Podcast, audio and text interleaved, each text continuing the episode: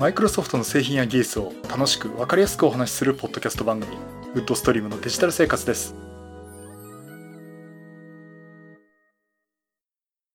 第481回目の配信になります。お届けしますのは木澤です。よろしくお願いします。はい第481回目になります。この配信はクラウドファンディングキャンファイアのファンクラブより皆様のご支援をいただいて配信しております。今回も安根さんはじめ合計8名の方にご支援をいただいております。ありがとうございます。ご支援の内容に関しましては、この番組ウェブサイト、windows-podcast.com でご案内しております。もしご協力いただけるとしたらよろしくお願いします。また、リスナーの皆さんとのコミュニケーション場として、チャットサイト Discord にサーバーを開設しております。こちら、ポッドキャスト番組、電気屋ウォーカーと共同運用しております。よかったら参加してみてください。Discord サーバーの URL は番組ウェブサイトにリンクが貼ってあります。はい、ということで、えー、っと、先週、というか、今週、先週ですね、あの、Windows アップデート、4月のね、月例パッチ、セキュリティアップデートをね、走りました。まあ皆さんのとこでもあの、スタートメニューからシャットダウンとかね、あの、メニュークリックすると、更新してシャットダウンとか、更新して再起動とかね、出てくると思うんですが、あの、例の令和対応ね、新言語令和の対応、あれが今度入るんじゃないですかって言ったんですけど、入りませんでした。あのー、結構ね、このアップデート走ってみんなどうなるだろうっていうことでね、あの、このレジストリのここに場所に入るはずだってみんな見てたんですけど。まあ私はね、水曜日だったかな。4月10日の水曜日に、まずレジストリの設定を全部戻して、で、Windows アップデート走ったんで、あ、これ入るのかなと思って、アップデートしてみたらですね、何のレジストリのタイム書いてなくて、じゃあ試しに日付をね、5月にしてみたらですね、平成32年と出てくるという状況で、えっと、まだ対応ではないようです。うん、ただ、あの、やっぱり早めにソフトウェアとかで、対応していきたいっていう、あのソフトウェアの業務でね、えー、そういう人がいると、どうなんでしょうっていうところもあるんで、まあ、そこまでね、やっぱり実時間が5月にならないと切り替わんないのかっていうところもありますが、まあ、今のところはですね、まず令和の対応はされていないという状況です。まあ、あのぶ、ぶっちゃけ私割り気使わないんであんまり関係ないんですけども、えー、そんなような感じになってまして、あとね、Windows 10の、えー、次のアップデート、えー、メイン2019アップデートなんですけども、4月の9日に、えー、リリースプレビューリング、あの、インサイダープレビューのリリースがされています。これあの実質的なですね、リリース候補版、昔で言う RC ですね、リリースキャンディエートって言ってたやつ。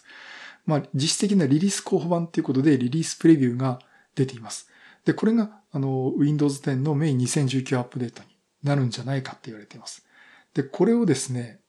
インサイダープレビュー向けにテストをして、で、問題なければ、えっと、5月の終わり頃にリリースというような動きになっているんです。まあ、あの、前回のね、ファイルが消えちゃうっていう問題があったっていうのがあったんで、まあそこら辺あの、安定したバージョンってもうちょっとちゃんと確認して出そうっていうところもあったと思うんですが。で、前回その、リリース候補版ってなかったんですね。リリースプレビューがなくて、あの、 Slow Ring で最終版が出た後にそのまま、 General Availabi、Genera General Availability ね、GA っていうことでリリースされちゃったんですが、今回そのリリース候補版なかったねって言ってたところで、まあ、ああいうことも起きたんで、えー、今回はですね、リリースプレビューで、えー、リリースがされて、まあ、リリース候補版ということで、えー、使うことができます。えっ、と、で、私ね、まだ入れてないんですよ。あの、例のマシンを入れ替えたとこだったんで、あの、インサイダープレビューのね、領域ちょっと一回消しちゃったんで、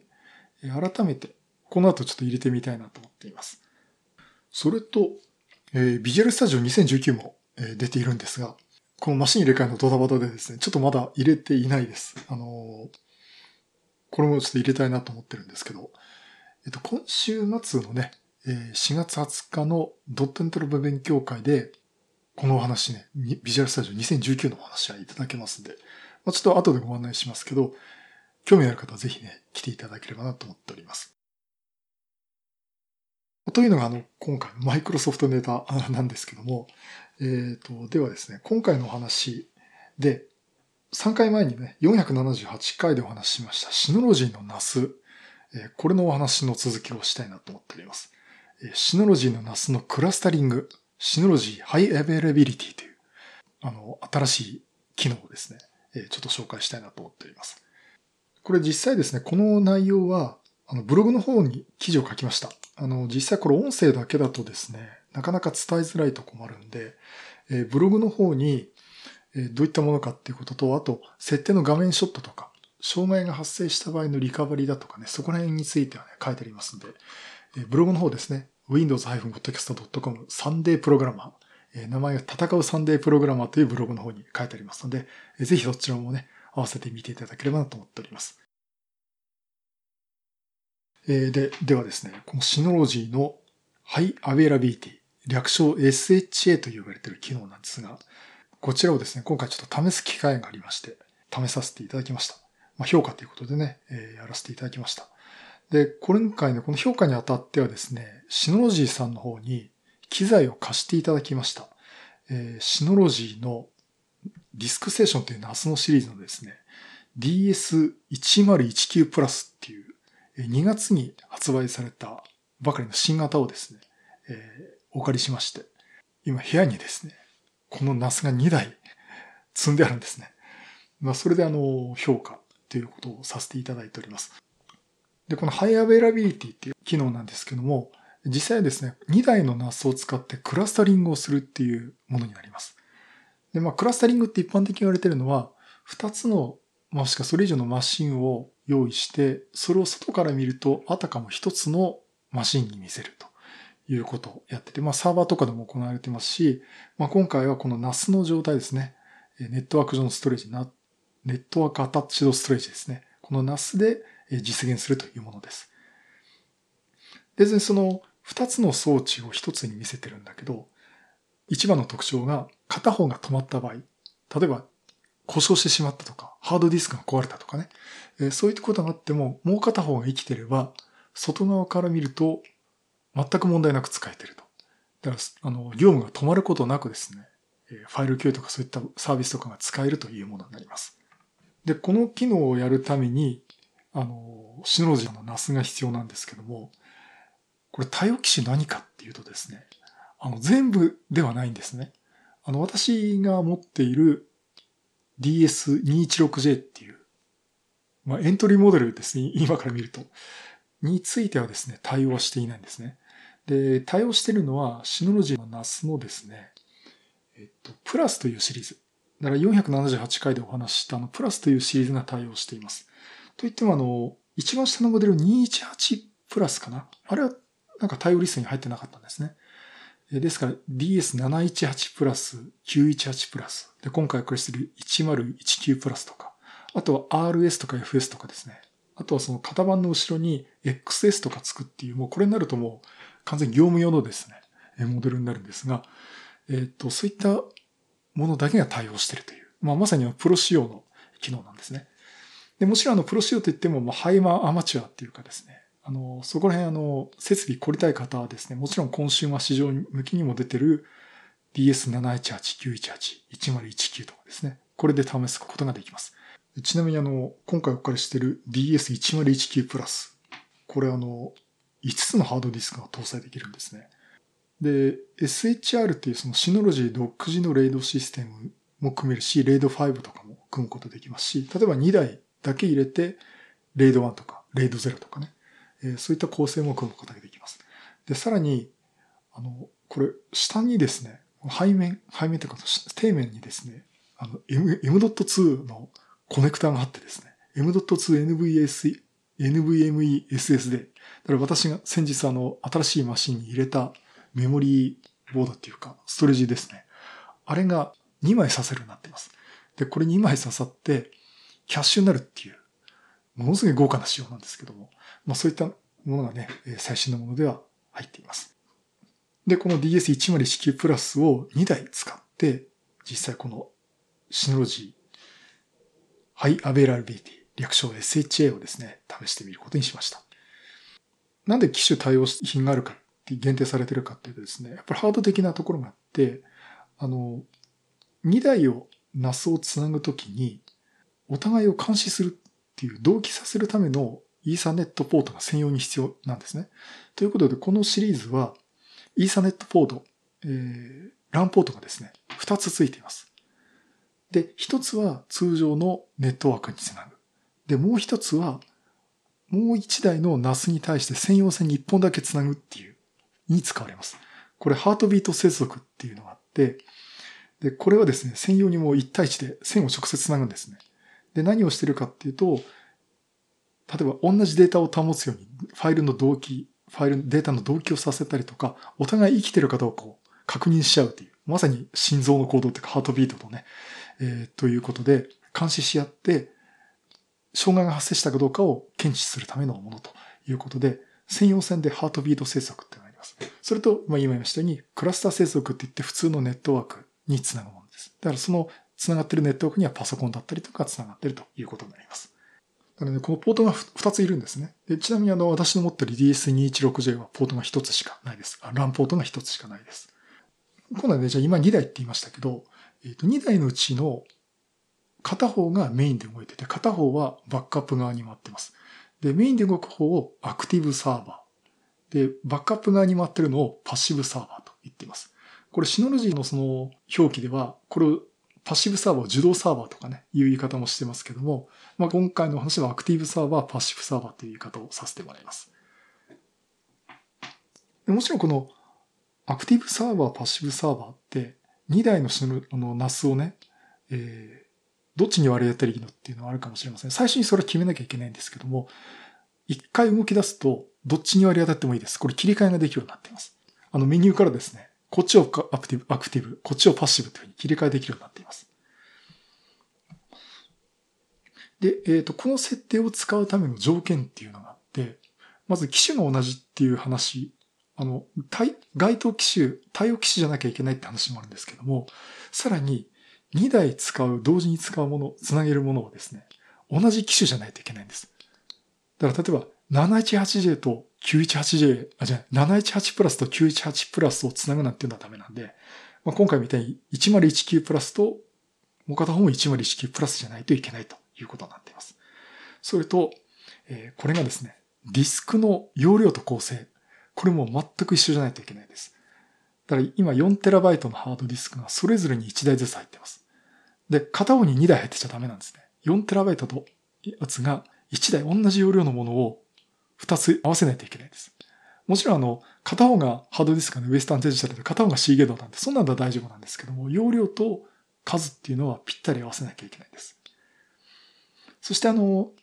これをですね、管理してるディスクディスクステーションマネージャーっていう、えー、この NAS の中のアプリなんですが、これも全く同じバージョンじゃなきゃいけないし、あと、 High Availability っていう機能の、まあ、パッケージがあるんですけども、それも全く同じバージョンじゃないといけないです。まあ、これはのネットワーク経由でね、最新版にバージョンアップできるようになってるんで、まあ、常に両方とも同じレベルで合わせておいてねっていうことになります。あとね、このディスク構成なんですけども、あの、ずっと前の話しましたの、シノロジーレイドシステムですね。SHR というのは機能があってね、後でこう継ぎ足しをできたりとか、あの、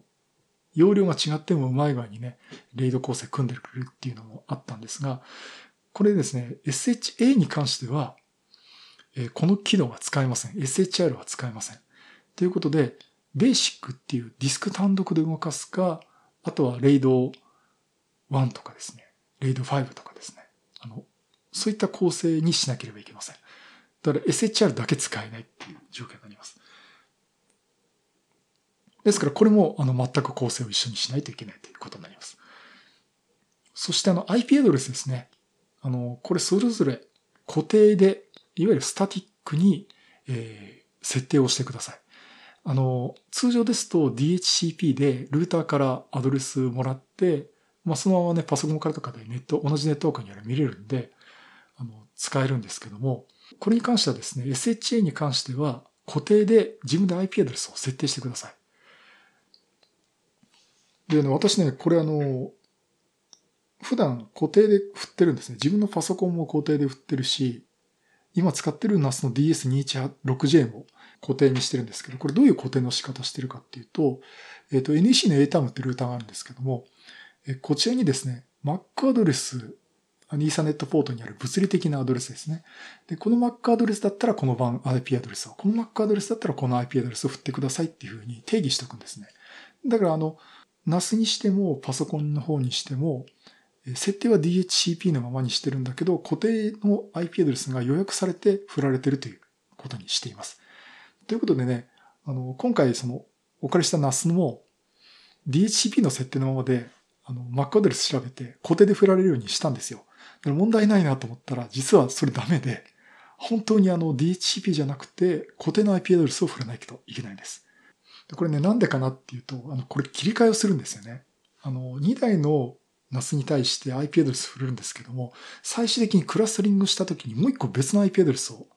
用意しなきゃいけないんですね。だその IP アドレスがこう切り替えなきゃいけないっていうのがあって、おそらくそれで、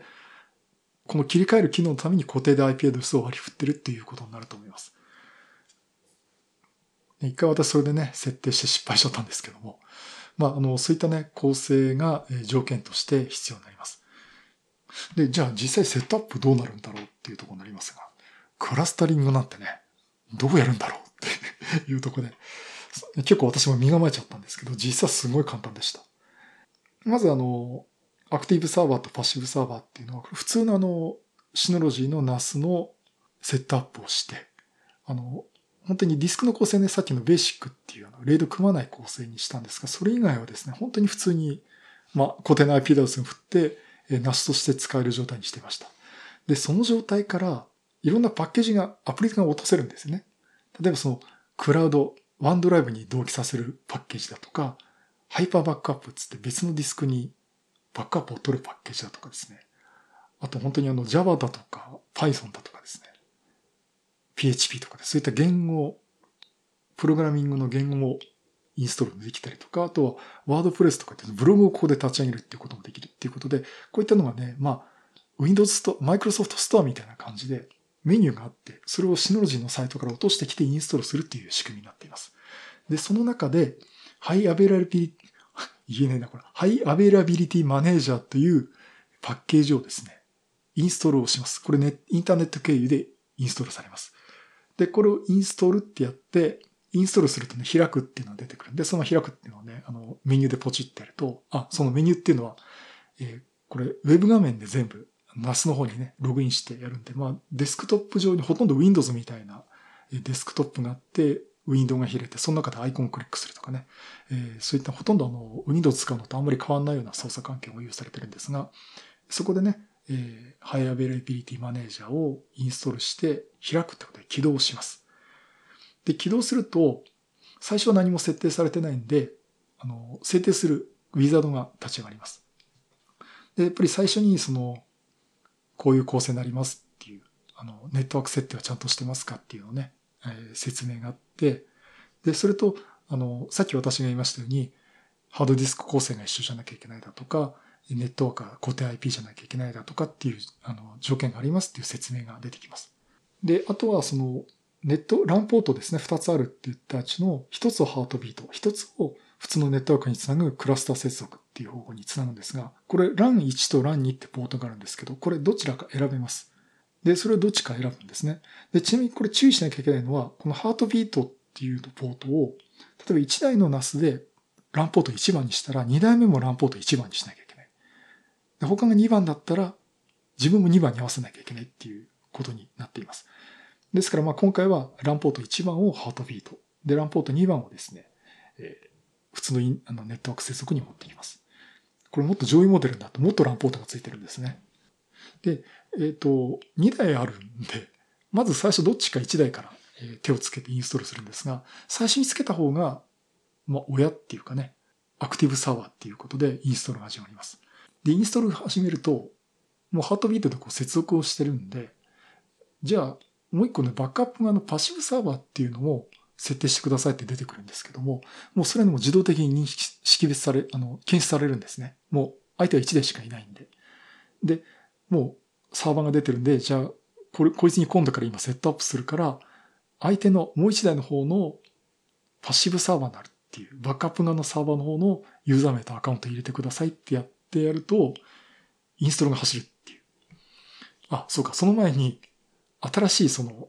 さっき2個のやつを1つに見せるって言いましたけど、1つに見せるときのホスト名と新しい IP アドレスっていうのを設定をして、インストールするってことをするんですね。で、あの、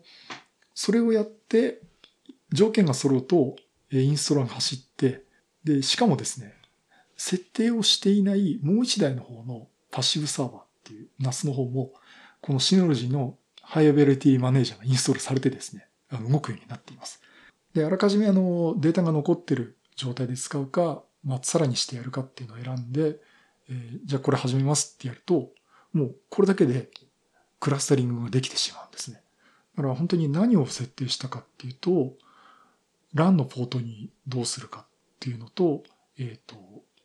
相手側のそのパッシブサーバーっていう相手側のアカウント、ログインするね、アカウントを設定しているのと、あとはホスト名と IP アドレス。これを設定しているだけで、このクラスタリングができてしまうっていう。とっても簡単な。ちょっと拍子抜けをしてしまったね。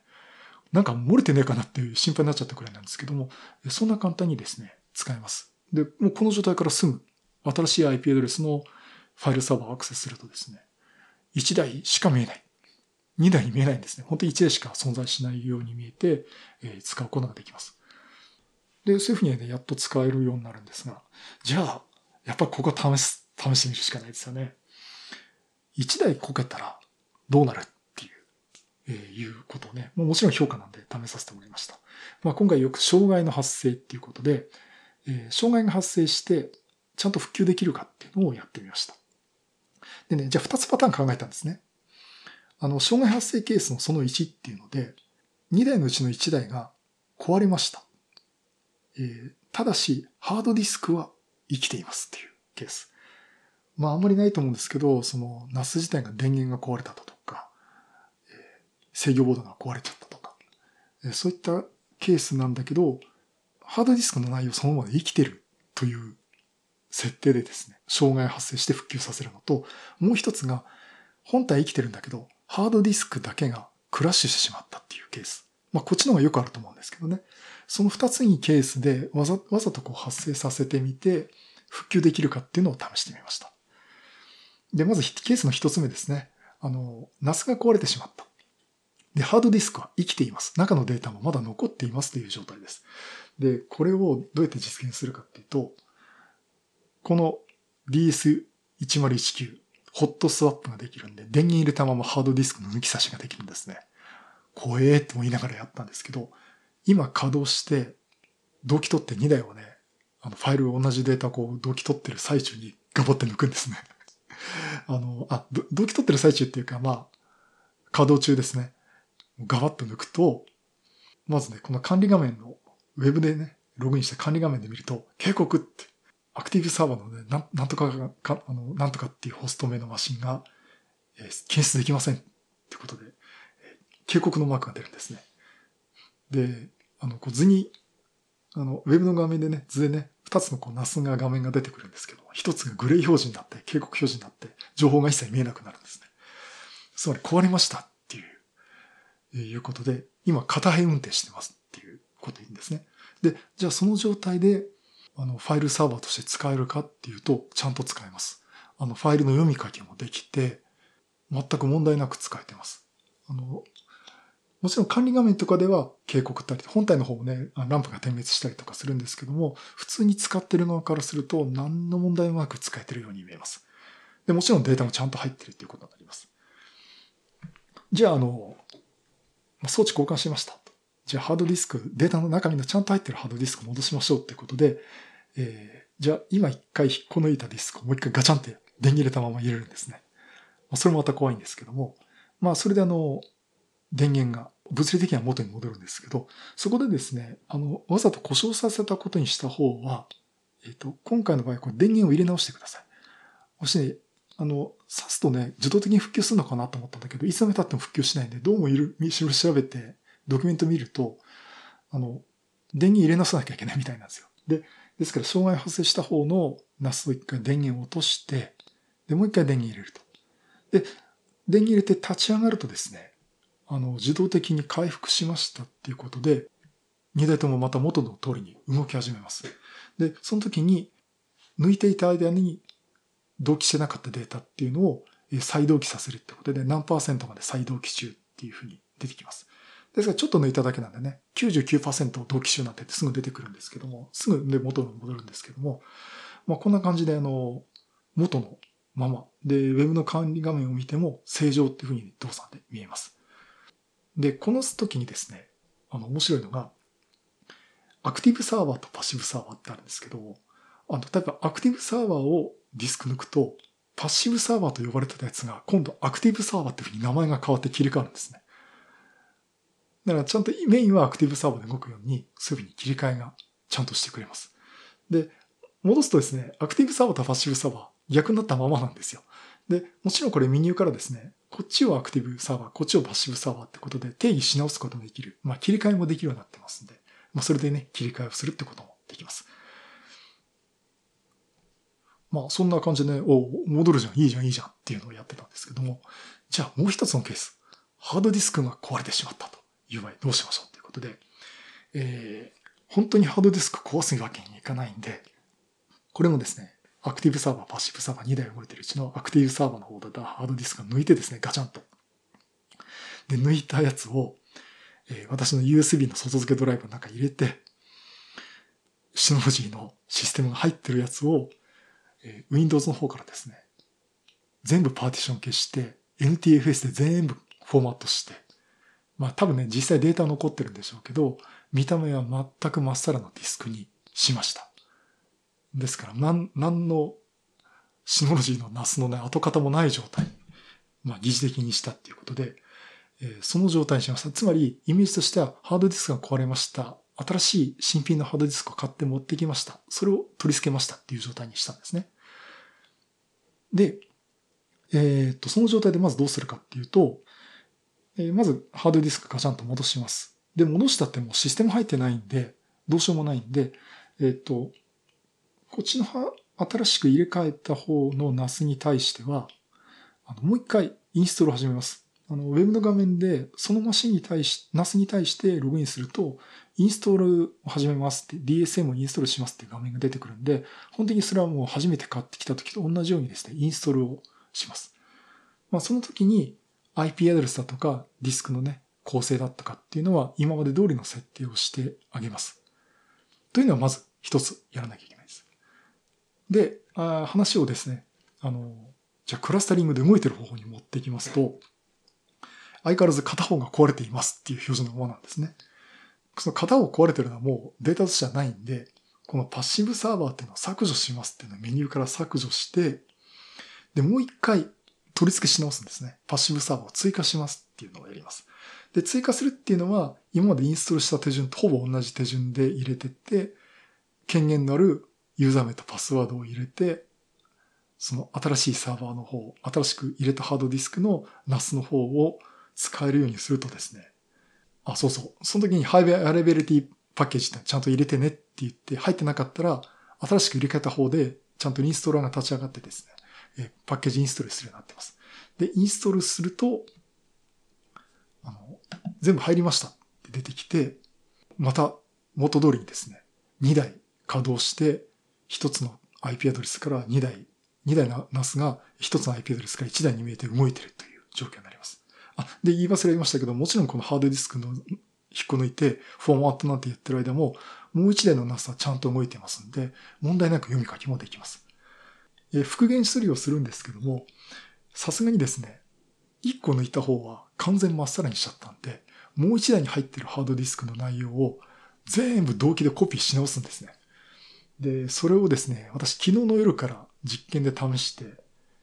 1日、まだ24時間経ってないですけど、まだ終わってないです。ずーっとね、今ね、何パーセントいったかなあの、ディスクがカラカラカラカラ言って、えー、同期をしている状態です。え、同期中ってことで。で、その間ももちろん普通に使えるんですけども、あの、まあ、うまく同期してですね。で、同期が終わったら今まで通り使えるということになっています。で、どう見ると多分この同期処理中に本当に障害発生させたら、同期してない部分のね、ディスクダメになっちゃいますけども、まあ、あの、今こう言ってね、えー、同期して元に戻して、えー、今まで通り復旧できますっていう形になっています。ということで、あの、2台あるうちがいろんな壊れ方をしても、えちゃんと復旧できるっていうのをね、確認しましたんで、これ結構面白い機能かなと思っています。まあ、ということでね、このあの、 Synology High Availability っていう、この2台使ったクラスタリングの機能ですね。非常にこのデータ保全には有効な手段じゃないかなと思います。で、今回そのディスクを1台ずつしか入れませんでしたけど、例えば1つの NAS にディスクを2台とか3台とか入れて、もちろん5台までありますから、5台入れてもいいんですが、それをこう2つの NAS で動かすと、まずそれぞれの NAS でもデータも保全されるし、この High Availability の機能を使って片方がこけてももう片方は並行して運用ができるっていう機能が使えますんで、まあその可用性っていうのとね、そういったそのデータの保全性とかですね、というのも維持できて、まあ、個人ではね、まあ、まあ、マニ マニアな方は結構使ってもいいと思うんですけども、あと本当にあの会社で使われる方は、これ結構いいんじゃないかなと思います。あの、本当に小さい事務所だとか、よくお話聞くし相談を受けることあるんですけど、そういったことでちょっと NAS 入れたい。な、Windows サーバーとか Linux のサーバー入れるほどじゃなくて、本当にファイル共有だけできればいいんだよって方には、このシノジーの NAS 買ってきて、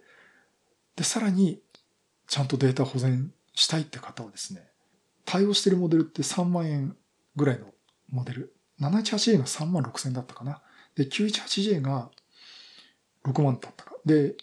あの、もっと上のモデルになると本当高くなっちゃいますけど、最低限でもそのぐらいのマシンを、例えば2台用意しておけば、それだけでもちょっと安心できるかなという感じがします。まあ、ですからちょっとあの、業務目的でね、これ入れてもいいんじゃないかなと思います。でね、これ2台にするっていうことだとちょっと非常にこれ重要だなと思うのが、電源系統も別々ですよね。よくね、あの、電源バチンとやっちゃって、そこからコントローラーボードがやっちゃって、レイド組んでんだけど、丸ごと、装置丸ごといっちゃったって話はよく聞くんですね。ですから、あの、私もあの、バックアップするときに、外付けの USB ドライブ使ってるんですよ。で、内蔵で一緒に入れて、SATA で繋いでもよかったんですけども、じゃあパソコンの電源がいっちゃったときに、中の装置も一緒に壊れちゃう。あ、実際壊れたことあるんですね、私、ハードディスク。ということを考えると、電源系統を別系統にして管理する、取っとくっていうのもね、これはあの対策の一つじゃないかと思います。そういうことで私はあの、USB の外付けディスクっていうのはそういった意味でね、今外付けでも使っています。まあ、あの、そういったことでこれ2台、えー、用意するっていうのはね、あの、本当にあの、重要なデータ使われている方にはすごくいいかなと思ってます。で、今の電源系統2つっていう話、そんな、お前無茶言うねと こんないいやつ2つ並べられないっていう方は、あの、例えば DS218J って今売ってるモデルに対して、外付けの USB ディスクをつなげて、ハイパーバックアップでバックアップを取って電源系統別系統にするとかね。それやっただけでもね、かなりあの、保全性保ってみると思いますんで、まああの、ぜひ試してみてもらうといいかなと思ってます。まああの、なかなかね、あの、こういった機能って、あの、試すことできないんでね、あの、今回本当に非常にいい経験させてもらいました。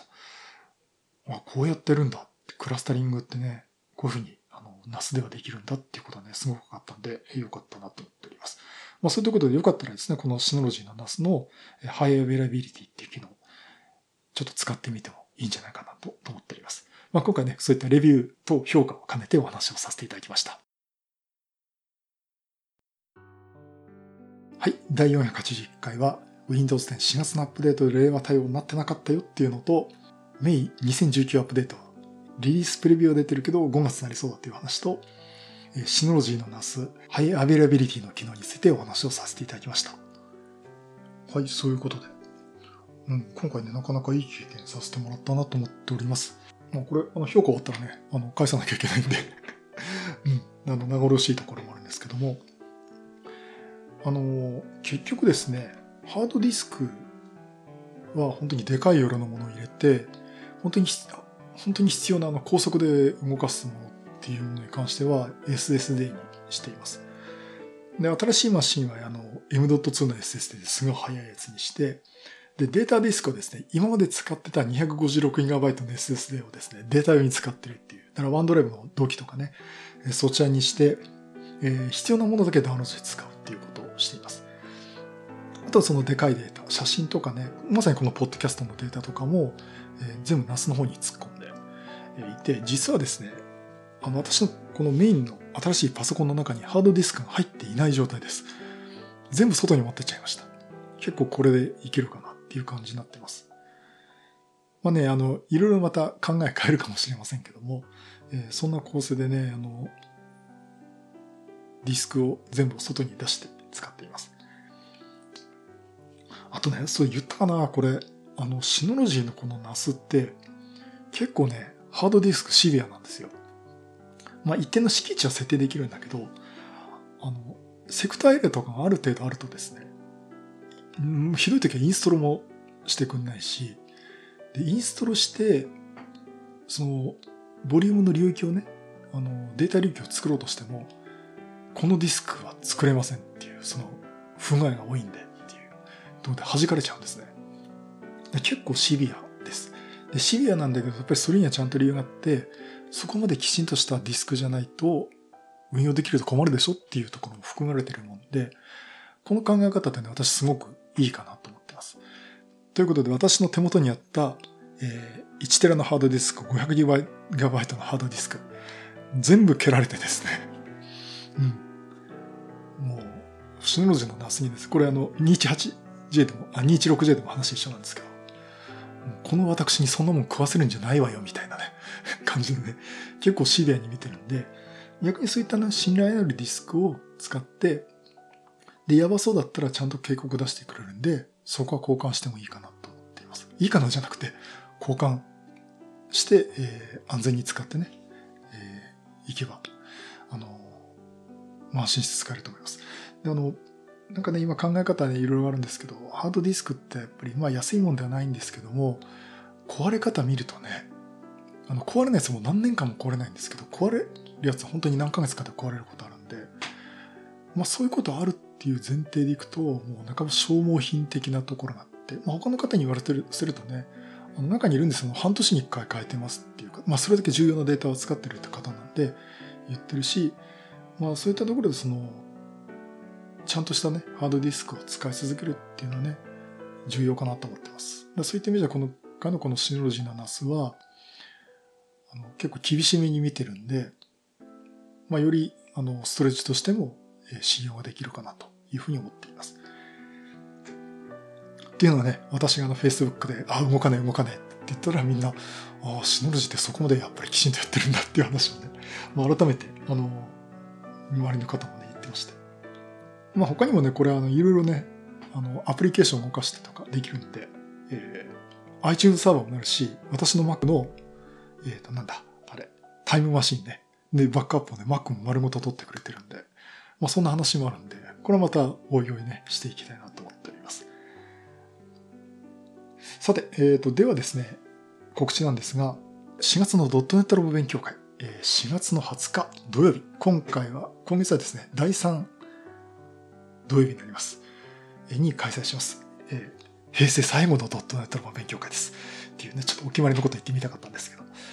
えっ、ー、と、場所は日本マイクロソフト品川本社セミナールーム B で行います。で、今回ですね、4つのセッション。えー、非常に中身の濃いセッションで、えっ、と、Windows Server 2019のあれこれっていうことで、マイクロソフト MVP4 クラウドデータデータセンターマネジメントの澤田さんにお話をいただきます。Windows Server 2019。私もね、これ会社でちょっとやりましたけど、新しい管理ツール、 Admin Center について紹介しますということでお話をいただきます。えー、そして Azure Machine Learning Studio を使った機械学習入門ということで、えー、Microsoft MVP for Windows and Device for IT の村地さんにですね、お話をいただきます。 Machine Learning ということで、これクラウドサービスの Azure を使った、えー、 Machine Learning で、まあ、実際この学習モデルの実験とか構築とかっていう、ウェブの公開とかっていうのを、えー、順を追ってお話しいただけるっていうことです。これちょっと私もね、リアルに勉強させてもらいたいなと思っています。えー、そして、これちょっと冒頭で話したね、 Visual Studio 2019、 Visual Studio Code plus Live Share で始めるモブプログラミングということで、マイクロソフト MV4 デベロッパーテクノロジーの関さんによりますお話をいただきます。ビジュアルスタジオ2019の正式リリースとペアプログラミング複数の人とですね、こうペアでプログラムを組むっていう。で、これ片方が編集するともう片方にも編集した内容が反映されてっていうことでね、そういったね、あの、ペアのプログラミングができるっていうところにちょっとまず注目をしてですね、お話をいただきます。あの、ちなみに話それるんですけど、この関さんという方はですね、あの、勉強会で、いろんな勉強会、もちろん主催もされてるんですが、勉強会って、えー、登壇者の写真を、とかの勉強会の風景の写真を撮るっていう、まあ、カンファレンスフォトグラファーもやってるという、なんか私と同業者的なことをやってる方でですね、まあ、いつもね、写真を私撮らせてもらってるんですけどね、今度この関さんの写真を撮らせてもらえるのかなと思って、すごくちょっと緊張しております。そっちかって言われそうなんですけど。ちなみにあの、関さんは、α7、3、R3 かな。なんかめちゃくちゃいいレンズ持ってるんですよね。うん、まあ、まあそういうことで、ちょっと関さんと話してたんで、なんかついカメラの話をしろっていうところあるんですけど、まあ、そこをちょっと私個人的にはね、楽しみにしています。そして、えー、やり方いろいろあるけど、今こうやるからねっていうこのタイトルからじゃ何喋るか分かんないじゃないですかってちょっと突っ込み入れようかと思ったんですが、えー、マイクロソフト MVP デベロッパーテクノロジーズの高尾さん、ドットネットボスタッフのね、高尾さんから、まあ、ディレクトリサービスとか、その Windows マネジメント空間とかですね、そこら辺の開発系のお話をいただきます。結構ね、これ開発しようとかね、そこら辺の話になると思うんで、結構ディープだと思うんですけども、えー、興味のある方はですね、ぜひ聞いていただければなと思っております。という、この4人の方、え本当にね、皆さんから名乗り上げていただきましてねえ、来ていただいて、もうこの時間配分どうしようかっていう 言ってるくらい中身濃くてですね、えー、やってますんで、あの、ぜひ、えー、興味のある方ね、来ていただければなと思ってます。今月も結構面白いですよ。